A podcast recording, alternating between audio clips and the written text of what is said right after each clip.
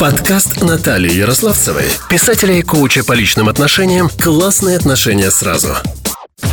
Дорогие друзья, приветствуем вас в нашем подкасте «Классные отношения сразу». А я напоминаю, что вся информация обязательно указывается в текстовом описании к этому выпуску, поэтому все подробности, все ссылки мы не перегружаем наш эфир, мы оставляем там, Поэтому все, что вас заинтересовало, если вам интересно задать свой вопрос, обратиться за поддержкой, обратиться для получения более глубоких знаний, пожеланий по поводу темы, какой вы хотите осветить или вы хотите предложить свою кандидатуру для участия в подкасте, обо всем этом смотрите в текстовом описании к этому выпуску.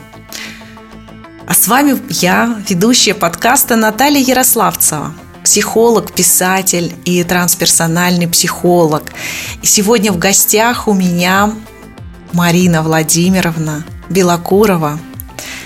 Марина Владимировна – ведущая Вальдорфской мастерской для детей и родителей, преподаватель высшей школы, доцент психфака – МГУ-ТУ Академии имени Разумовского, автор телесно-ориентированной инсайт-терапии, заслуженный учитель гуманной педагогики Международного центра гуманной педагогики Аманашвили, действительный член Европейской ассоциации психотерапии, сертифицированный трансперсональный психотерапевт Европейского реестра Евротаз, сертифицированный специалист по процессуальной работе Портленд – обладатель всемирного сертификата психотерапевта, психотерапевт единого европейского регистра, психолог. И Марина Владимировна сегодня рассказывает о том, какие есть принципы построения партнерских отношений в современной семье. Существует ли эгалитарность или же можно сотрудничать, партнериться на каких-то определенных принципах.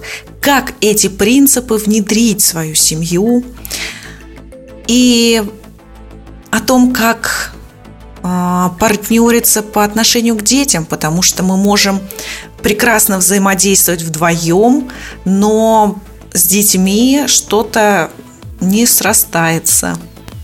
Марина Владимировна – вам слово. И в самом начале, для того, чтобы, может быть,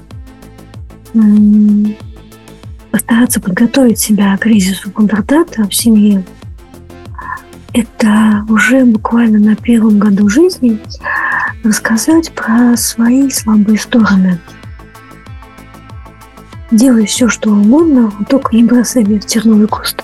Но в данном случае это в прямом смысле, например, не кричи все что угодно, там, обзывайся, там, там, ленись, э, ну, и куча каких-то других недостатков, но только не кричи. Почему? Потому что это триггер, который я про себя знаю, который включает э, драматический сценарий.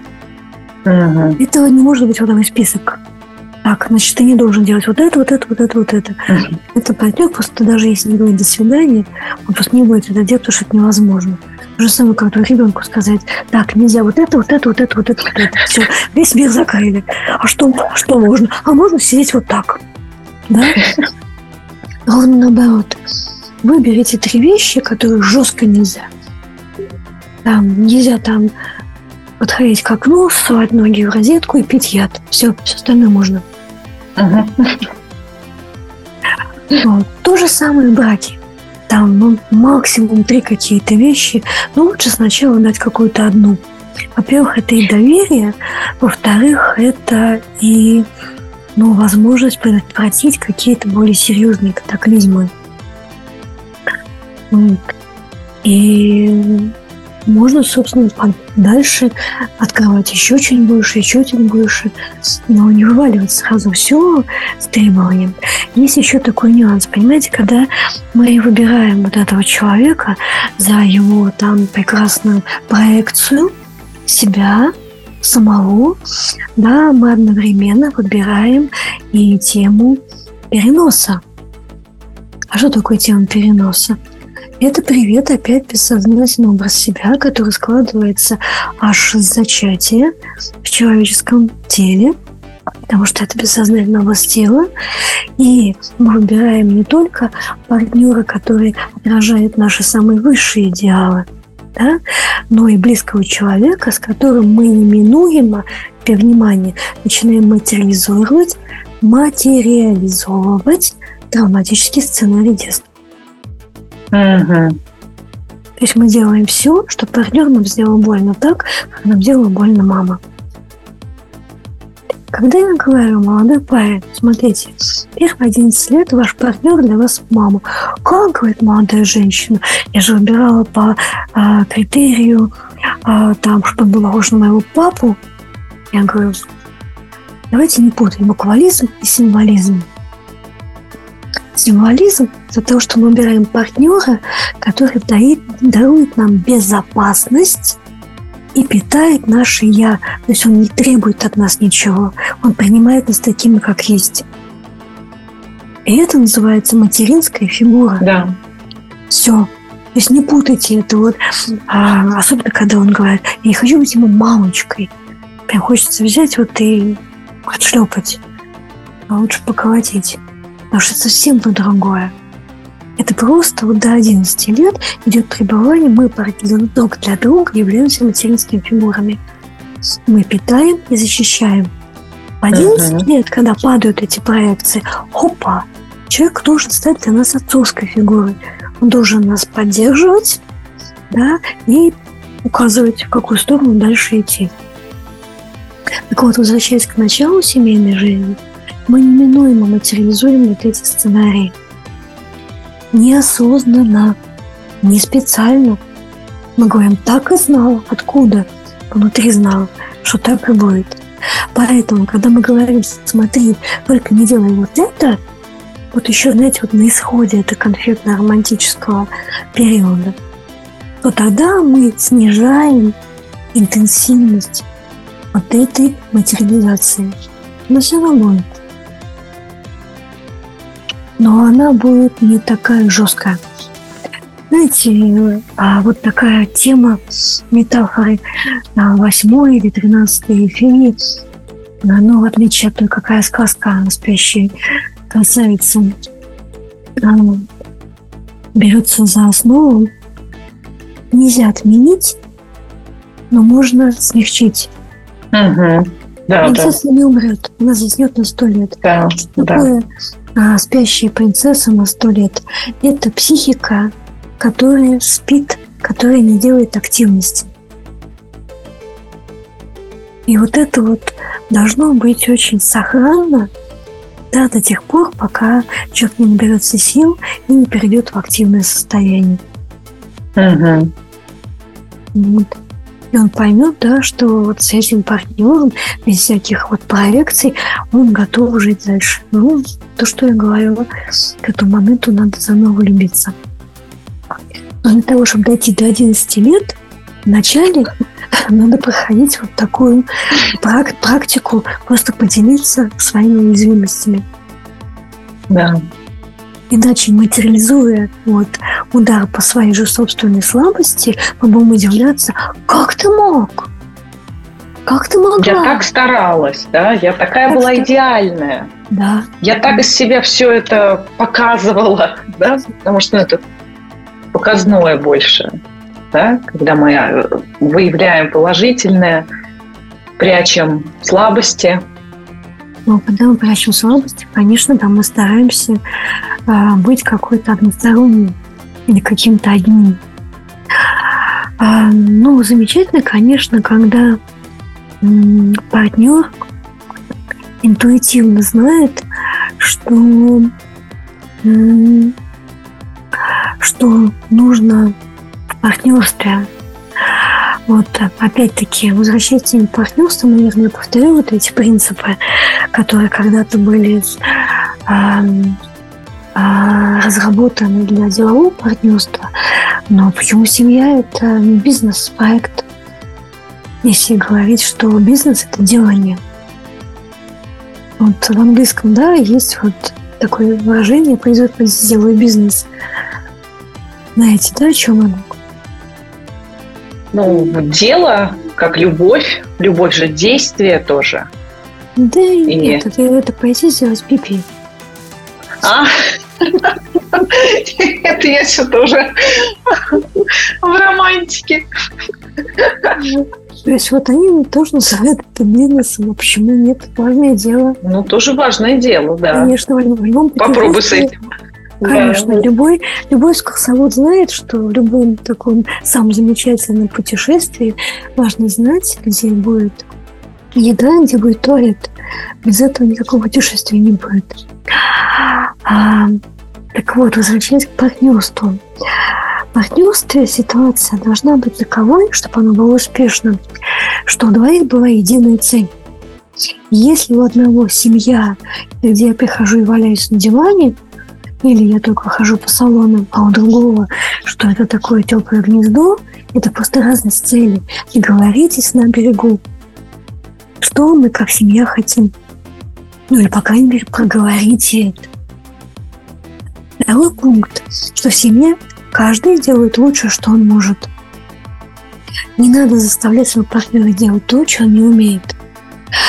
Вот. А, и лучше, что он может, я вспоминаю а, прекрасную притчу, то сказка это назвать сложно, Экзюпери «Маленький принц», когда а, маленький принц отвечал министру, если там я заставлю своих министров прыгать в окно ласточкой, они не смогут, кто будет виноват?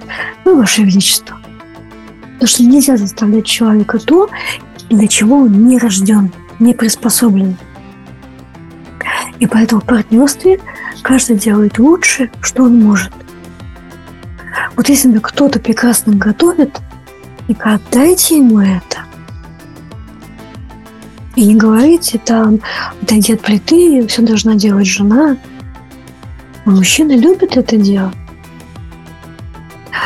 А, и вот это лучшее, что может, это тоже, что нуждается в таком сознательном проговаривании и принятии. Ты лучше делаешь вот это. И я рада, и я рад, что ты умеешь это. Следующий – это очень важный пункт о критерии успешности. У семьи в партнерстве должны совпадать критерии, по которым они считают, что мы счастливы. Вот это вот, а может быть просто, ну да, счастливы. Вообще не можно ничего не говорить. И понимание, да, мы с тобой столько сделали. Но если один говорит, мы столько сделали, там мы столько путешествовали, а другой говорит, ну что с того, что мы путешествовали, а у нас нету там того-то и того-то. Это разность критерий успешности. И тогда партнерство тоже может рассыпаться. И четвертый пункт немаловажный. Партнерство должно быть а, материально динамичным, то есть должно иметь а, результат в виде материальности. Это может быть достаток, это может быть какие-то а, вещи. А дети, дети. Результат? Дети. Дети. Их там развитие, образование. Но опять-таки, смотрите, для того, чтобы дети могли быть а, с хорошим образованием, нужны деньги. Да, да. И мы приходим к тому, от чего очень часто закрываемся и одновременно требуем. В семье должны быть деньги. Должен быть прирост на то, чтобы обеспечивать растущие потребности семьи. Да. Если этого нету, то семья тоже начинает чахнуть. Угу. Поэтому вот как минимум эти четыре принципа партнерства, они для семьи очень актуальны. На них можно опираться, потому что их не надо искать, их, их можно сделать. Вы понимаете, красота в чем? Вот если то, что я рассказывал про кризис, год, три, семь, там, одиннадцать, двадцать пять, их нельзя избежать, да, но к ним надо готовиться, и их надо как-то осознанно проходить, то вот в этих принципах партнерства их можно сделать ручкой медь. Конкретно. И я знаю очень много команд, в том числе и психологических команд, которые вот распадались из-за того, что был не выполнен какой-то один из этих пунктов. И ну да, конечно, логично. Потому что почему-то, почему-то эта команда не собралась вот на этом пункте. Значит, это не та команда. Значит, это не классные отношения. 99% составили пошаговый план по достижению нужной цели. 98,8% освободились от глубокой боли и напряжения. 100% прояснили для себя важные аспекты о себе и об отношениях с людьми. 96% сумели сделать решительный шаг навстречу новым отношениям. А чего ждешь ты?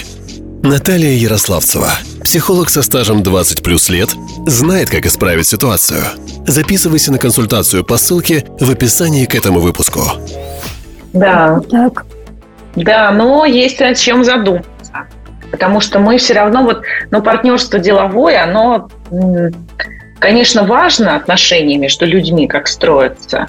Но в семье мы всегда подразумеваем, что ну а как же любовь и чувство долга, наверное, еще очень такое сильное.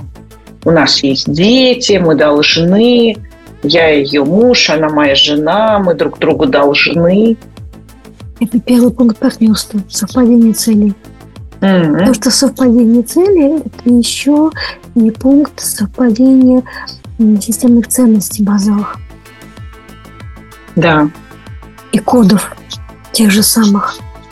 Социокультурных, да, то, что у нас кодах. заложено родовой системой. Безусловно, и традиции. И если там говорить о традициях, то это сейчас очень важная тема. Прям такая очень заряженная тема традиций. Как поддерживается. Да. А вот если а, про традиции и все-таки современный такой мир мегаполиса, такого динамично развивающегося, где люди так плотно живут, где многие действительно живут без родителей, без бабушек и дедушек, да, без того поколения и на расстоянии, то вот получается, что они обречены на какую-то дисфункциональность или сложности с партнерством? Ну, любой переходный период, конечно, это сложно. Но смотрите, вот э, бабушки и дедушки, они просто перешли, переходят, не перешли еще в другую категорию, а те, которым можно связаться по дому, которым можно поехать на Рождество, да, которым можно собраться на день рождения – и все равно вот эти вот традиционные вещи, они передаются тогда, когда ребенок маленький. Когда ребенок выходит да, на стадию а, постпубертатную, да, то есть примерно уже где-то 15 э, лет, он уже не будет слушать истории. Поэтому надо до 15 лет успеть передать, особенно до школы. И опять-таки, смотрите, а, никто не отменял психосексуальные стадии развития личности по Фрейду. Да, поэтому а, на стадии долатентной, да, когда очень важен телесный контакт а, и вообще близость, очень важно, чтобы и мама, и бабушка передавали ну, такие внутренние этические нормы правильные которые потом будут залогом ну, дальнейшей этики ребенка. Угу. Когда он подрастет, а, то этика, она перемещается в область уже отношений с другими. Когда он еще подрастет, это этика отношения вот с собой а, и с миром как таковым. Просто у всего есть свое время. Надо успевать делать это вовремя. Делать вовремя, а для да. этого, а для этого надо ну, давать, а, давать знания об этом, что когда, что мы, собственно, сейчас с вами делаем. когда у меня самой был, знаете, такой выбор, когда я уже была психологом, но у меня родился первый ребенок, поэтому я была погружена в тему развития, рождения. Именно тогда я, можно сказать, не увлеклась, а я все, девушка всегда была очень серьезная. Вот, а я серьезно подошла к вальдорфской педагогике и стала учиться в Студенческом центре вальдорфской педагогики. И, в общем-то, даже чуть не стала вальдорфской садовницей. Такое красивое название. Есть воспитательница Вальдорфского детского сада. И я вот просто получала большое красивое кирпичное здание на академической, где я могла делать любую программу. Ну, просто взяла еще детишек из ближайших а, домов. Но я не стала этого делать. Почему?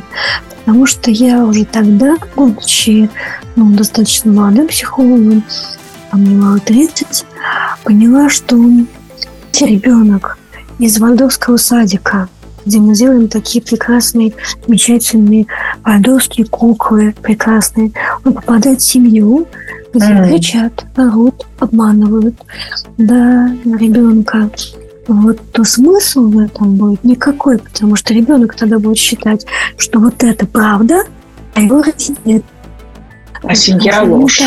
Да. да, семья, но при этом его будет семью. Потому что он с ней энергетически связан, он с ней эмоционально связан, и у ребенка будет страшнейший конфликт.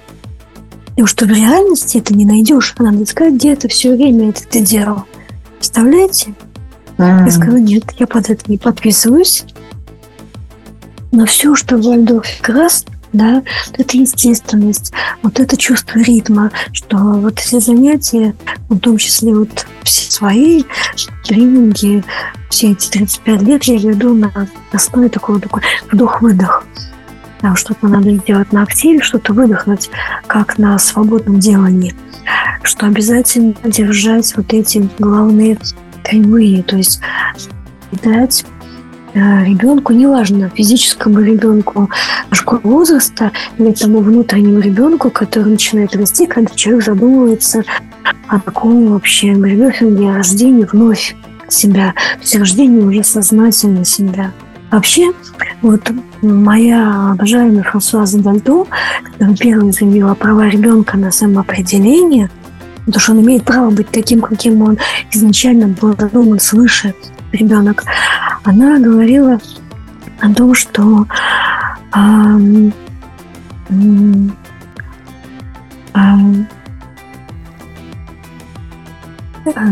ребенок сначала рождается физически, он рождается физически как животный организм. И когда он рождается второй раз, он рождается как человек – но практически метафора ветерна Киплинга Маугли. Маугли вырос правильно в инстинктивной среде, да, и потом он рождается как осознанный человек, потому что он принимает на себя ответственность. Вот а у животных нет ответственности.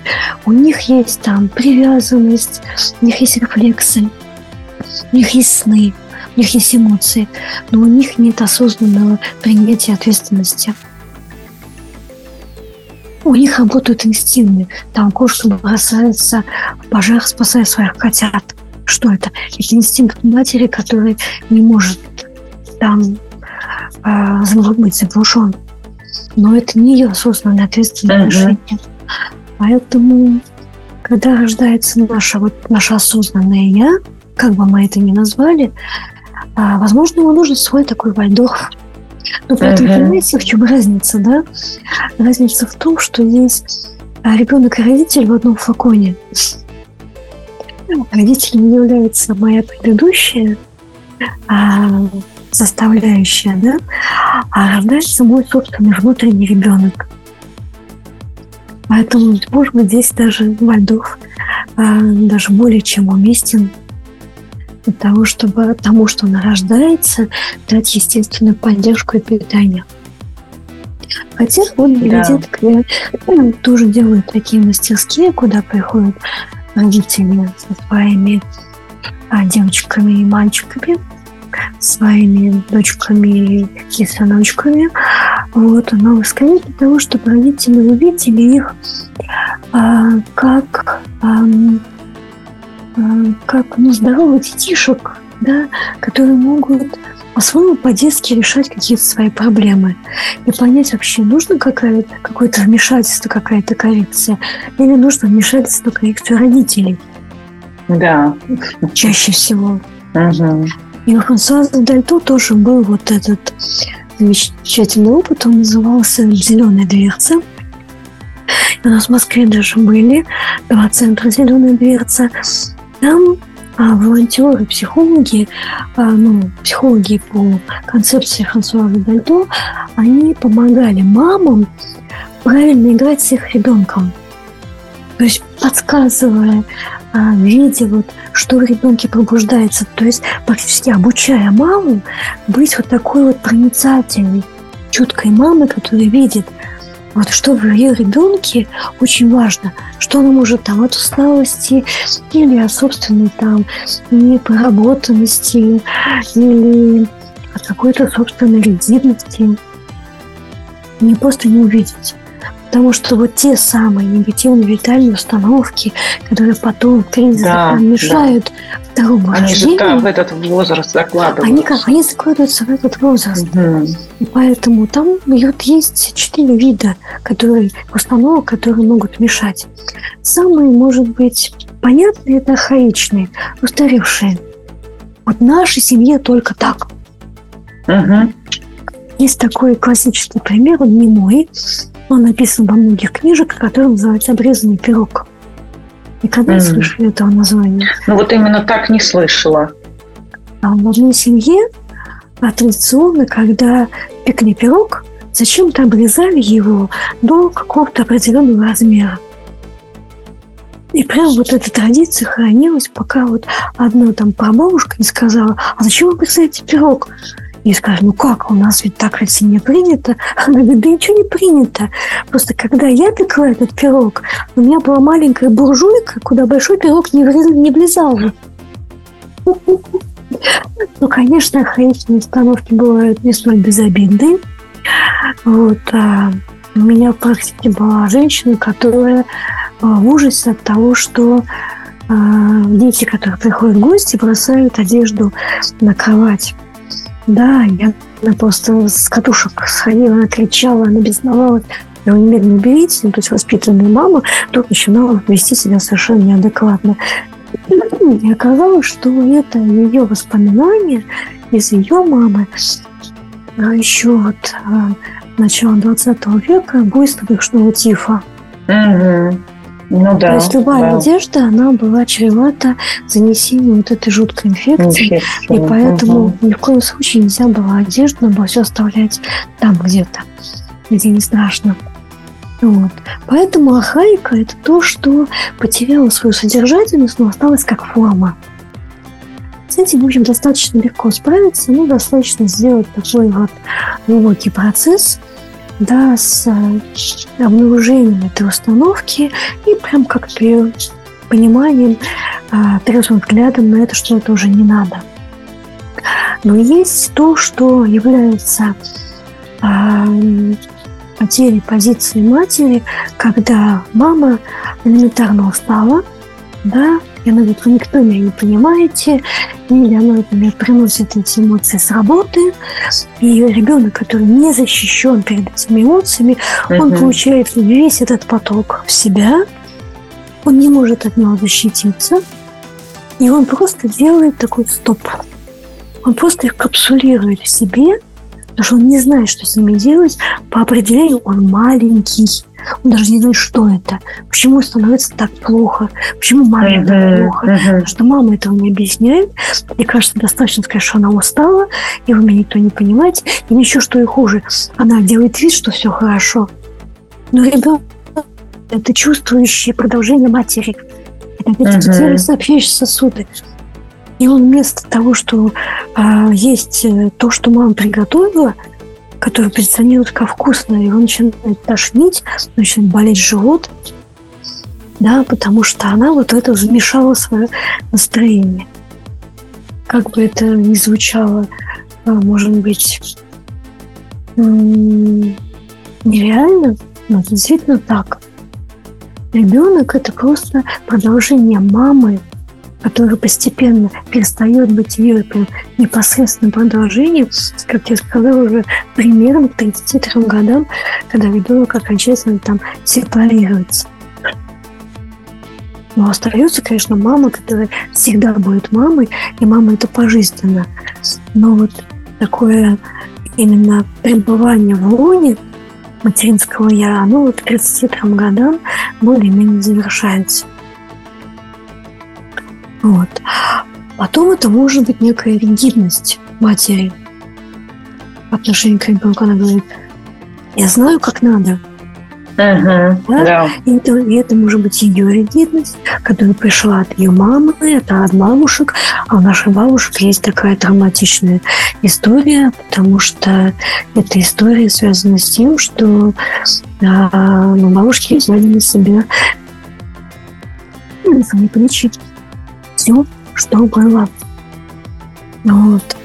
А, и надо было очень много вынести, и они стали эмоционально жесткими не в хорошей жизни. Поэтому их дочери, там это 40-е годы, плюс-минус, они стали очень такими эмоционально уязвимыми, да, и еще дальше, в общем, ну, есть целая лекция по травмам поколений, которые передаются от одного поколения друг другу, потому что такие вот мамы-инфанты – нуждались в любви, которую они получили от своих мам, они рождали детей, которым было важно стать более лучшей матерью. И они перебирали, и тут тянулась такая история, которая называется патернализация. То есть дети становились родителями своим родителям. Это неправильно. Да, да. Тогда вот эти патерналистские Может, родители от своих детей начинали ожидать некого донорства. Да, да. Знаете, какая штука? Да, да, сейчас это Из... очень много. Сейчас это очень у многих женщин присутствует, вот моего возраста, mm. чуть помладше. И все кончается тогда, когда кто-то на этой цепочке не говорит стоп. И когда для этого есть возможность сказать стоп. И да. поэтому вот а, уровень моих годов, это конец 50-х, да, это просто заметьте, заметьте, не используйте ли вы своих детей как доноров, чтобы они говорили, мама, у тебя все хорошо. Когда я это заметила, я очень жестко сказала стоп. Почему я так и прошу там, посмотрите на это. Вот. И все равно это кончается тогда, когда ну, там в этой цепочке появляется человек, который осознает, что он может сказать стоп и все вставляет по порядку. Это не означает, что нельзя сказать ребенку, ну скажи, что твоя мама там красивая. Можно. Но нельзя делать это таким перманентным протоколом. Uh-huh. Что интереснее всех я, а не ребенок. Это очень важно. Поэтому я думаю, что из этого явления рождается следующее явление, которое называется child free. Угу, да. И антитезой к нему является идея вот этой многодетности, это тоже как некий протест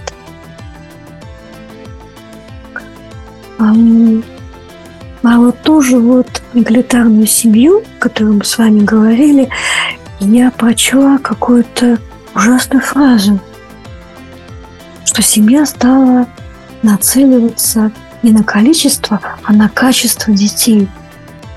Приравнять детей к качеству. То есть понятно, что хотел сказать автор, да? что сейчас вот каждый ребенок это просто... Чтобы больше ну, внимания дать, конечно, лучше образование, больше кружков. Конечно. Что раньше это было там, не знаю, даже вот традиционной России, руки, ноги на месте, все. Да, хоть кто-то да выживет. Да, и хоть кто-то да выживет там. Может, покормят там в старости, да, да, что-то да, перепадет. Но все равно говорить все равно это просто проскользнувшее такое послание от общества, что это еще это мерить со своими детьми. Mm, да, да, это есть Поэтому, такое. Да. поэтому многодетность, да, если не будут затрагивать известных нашумевших случаев, которые вот были, да, это всегда очень большая ответственность. Женщина должна просто отвечать собой за то количество детей, которые она родила. Потому что каждому ребенку нужно внимание. Это не машина, которая производит детей. И если у тебя там 10 детей, но при этом они все уравнены, это не мать, потому что каждый ребенок уникален. Даже если он там родился в этой семье в одной, да, каждый ребенок уникален. И никакие мешки с гуманитарной крупой не помогут. Потому что важно, что вот тебя я люблю как тебя, а тебя люблю как тебя. Да. Сколько бы ты детей не родил, а, всегда будут те вещи, с которыми надо будет работать. Родил одного, да, надо постараться, чтобы не стал эгоистом. Потому что он будет в шоке от того, что в мире его не любят так, как любят в семье. Все только uh-huh. Родил двух, ты за, просто засылаешь постоянную конкуренцию. Симблинги никто не отменял. Да, поэтому кто лучше, кого мама любит больше, поэтому очень важно сохранять «я люблю тебя как любя», тебя как Маню, а тебя как Ваню. Все. Разговор окончен. Если трое, елки-палки, читайте Адлер «Индивидуальную психологию». Это он, наверное, один из первых сказал, что а будущий жизненный сценарий зависит от а, порядка рождения в семье. То есть старший – это должествование, куда ты не кинь, ты всем должен. Младший – самый любимый. Что делать среднему? Либо все на себя забить, потому что средний на Руси рождался как э, э, на всякий случай. Представляете, жить в переживании, что тебя родили на всякий случай, uh-huh. если не выживет старший. Это ужасное переживание, поэтому средним детям достается, наверное, больше всего. Они стараются просто сказать, что я, я себя представляю вообще что-то, да, я еще ого кто, и начинают себя брать а, совершенно неоправданные нагрузки, там, содержать и старшего, и младшего, только чтобы сказать, что я из себя представляю нечто. Младший приучается жить, что он самый любимый. И он просто может э, застыть в этой инфантильности, потому что очень страшно ее терять. Это может быть даже физиологически сложно. У меня в примере есть случаи, когда младший ребенок, молодая женщина, она просто сохраняла себя, знаете, каким столбиком, без половых отличий. После того, как мы с ней поработали, она как-то, знаете, как стала как раскалась так. Оформилась прекрасной молодой женщины, а до этого она просто была такой вот, не знаю, любимый младенчик, у которого еще нет никаких никаких гендерных особенностей. Вот. Если четвертый ребенок, боже мой, четвертый ребенок, он может быть как нежданчик, он может быть как осознанный там ребенок, он может быть как последыш, как ни назови. В нем, знаете, воплощаются все надежды и чаяния там семьи. Вот первые три вот мы попробовали, но вот ты-то и что этот ребенок, он очень часто еще и болеет, потому что он, как бы, знаете, принимает на себя всю тяжесть всей этой семейной истории. А когда рождается пятого, с этого момента кончается индивидуальность. Потому что эти там Это 4, 4 плюс. Ага. Поэтому женщина должна очень хорошо подумать, хватит ли ее на всех детей. Да. И здесь дело Я очень хорошо это понимаю, когда кто-то а, говорит, ну что, может, и четвертого уже пора, может, пока ты еще, ну, возраст позволяет, ну, нет. То есть я уже прямо четко понимаю, что тут никаких больше достаточно. Да. Не хватает, потому что действительно не хватает меня и я себе важна, и мои собственные проекты нужны. Ну, это еще и ответственность. Конечно. Вот такая женщина, потому что ее честность. Это не кому-то отвечать. Есть женщина, которая, ну, реально, она просто в каждом ребенке может прямо просто вся не знаю, посвятить себя. Я не говорю, что нет многодетных мам, которые не умеют это делать. Есть, конечно. Но у них будет профессия такая мама. Да. Да, и там каждый ребенок будет особенным. В хорошем смысле этого слова. Но если мама понимает, что она не может, то не надо на себя брать ложные обязательства. Ребенку это точно не поможет, потому что он не вырастет без той доли питания, которую вот мама должна ему дать. То, что питает да. мама, потому что мама питает семью, мама питает дом. А если ее на это все не хватает, то чем она напитает? Конечно, она выгорает и... Она выгорает. Либо сбежит, либо просто тоже, ну, как да. бы здоровье вся это, сила жизненная уйдет. Ну да. Ну и вот последний из витальных установок это, конечно, вот свой собственный невротизм. Да, вот меня там недолюбили, меня вот это вот. И вот здесь вот ребенок тогда начинает вот быть мамой собственной маме. И uh-huh. мы опять возвращаемся к теме такого донорства детей которые очень тяжело, потому что дети, получается, не имеют возможности жить свою жизнь. Да, да. Ты мне должен, ты мне обязан. Да. Делай, как я сказала, или никак. Или просто вообще мы не будем общаться.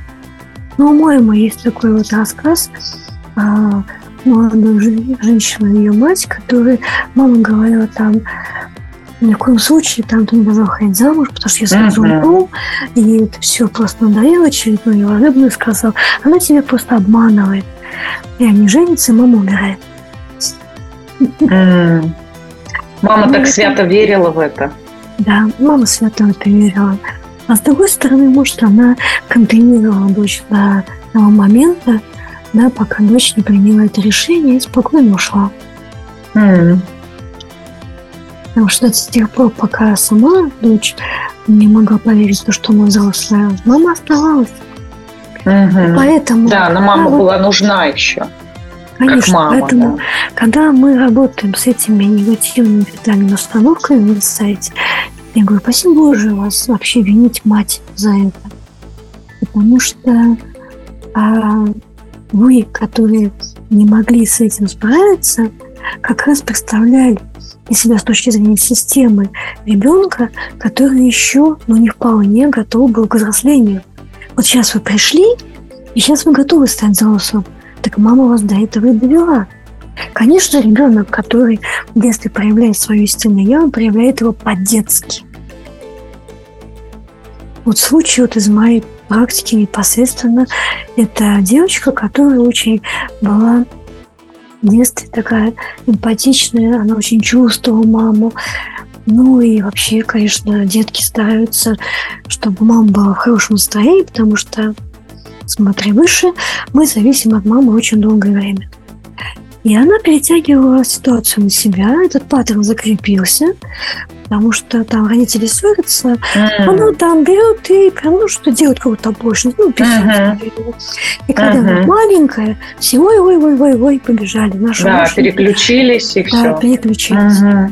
Да, вот. А потом ребеночку становится 4 годика, паттерн остается, а мама знает, что Машенька выросла, и она уже не должна так делать. И вот мы вот проживали эту травму и справлялись с ней, когда вот мама в очередном скандале и очередном Машеньком проявлении, да, сняла с бедного ребенка и мокрые трусы, отхлестала прям по моське. После этого, конечно, э, это я закрывается и говорит, о, да. кому-то еще проявлю эмпатию. До тех пор, пока Машенька не вырастет, и она не пробудет а, эту эмпатию уже по-взрослому. Mm-hmm. Я говорю, смотрите, если мама не чувствовал, что вы какая-то медлительная натура и воздерживала вас и воспитывала в активном модусе, да, там, вперед, не задерживайся, не ленись, там, вставай. Конечно, она не учитывала вашу природу, но с другой стороны, она сделала вашу природу комплементарной. Вы стали осознанным, вы разгрузили свою медлительность, но вы при этом умеете быть активным. Ну, Угу, То есть я угу. как-то склоняю к тому, что второе рождение это очень... Не все уж так плохо.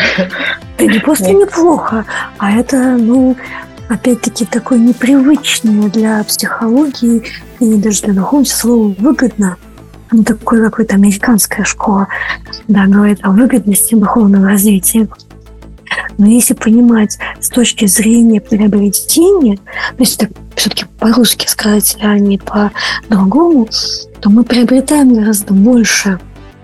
Если мама нас сначала сдерживает до поры до времени, а когда она уже не может сдерживать, тогда она говорит, ну, окей, смотри, как ты вырос.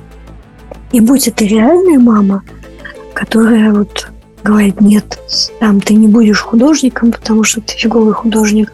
С тех пор, пока сам ребенок говорит, да нет, я художник. Все.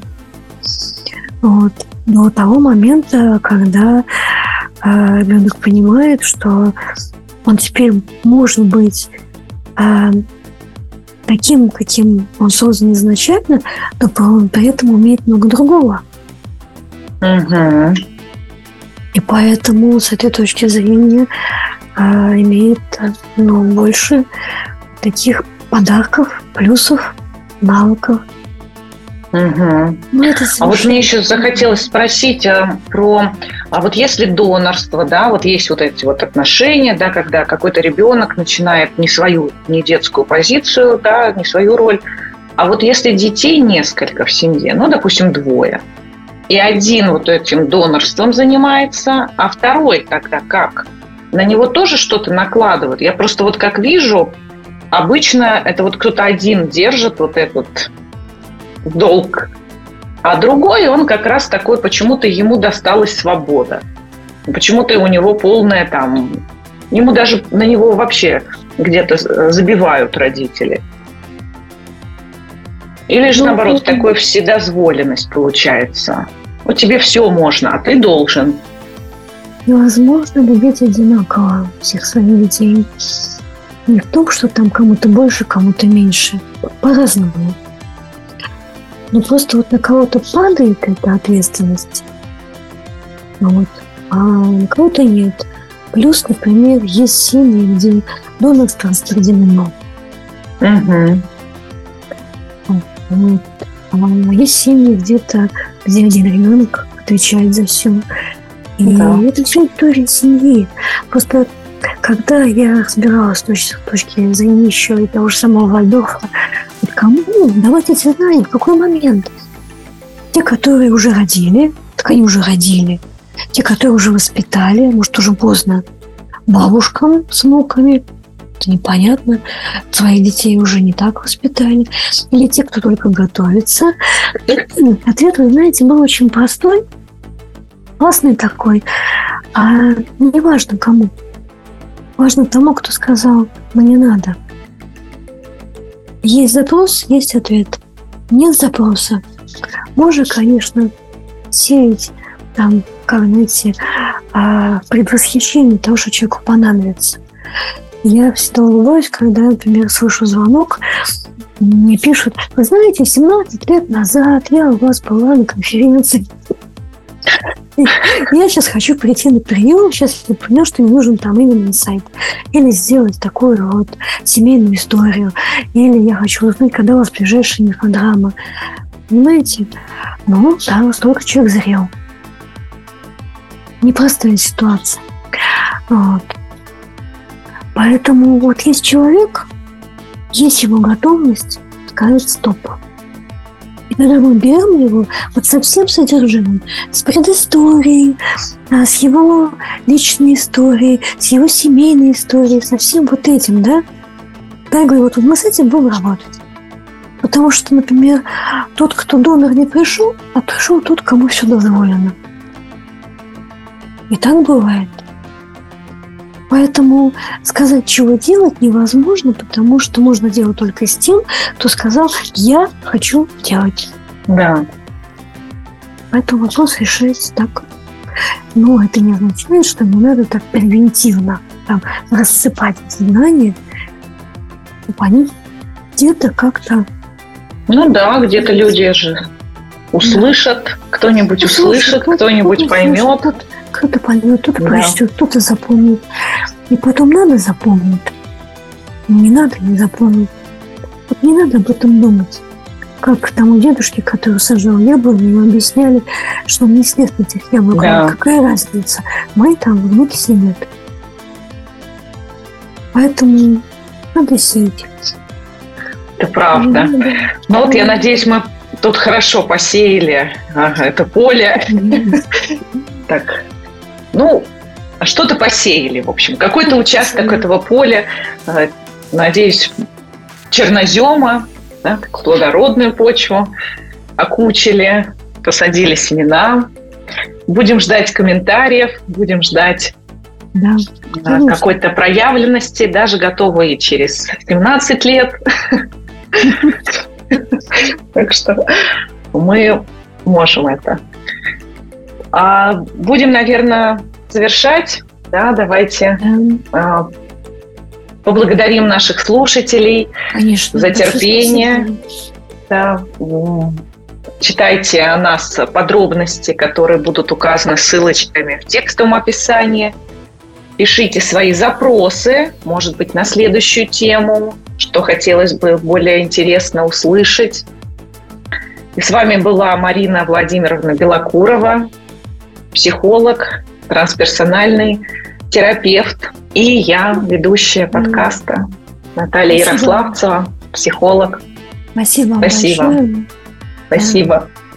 Подкаст Натальи Ярославцевой, писателя и коуча по личным отношениям «Классные отношения сразу».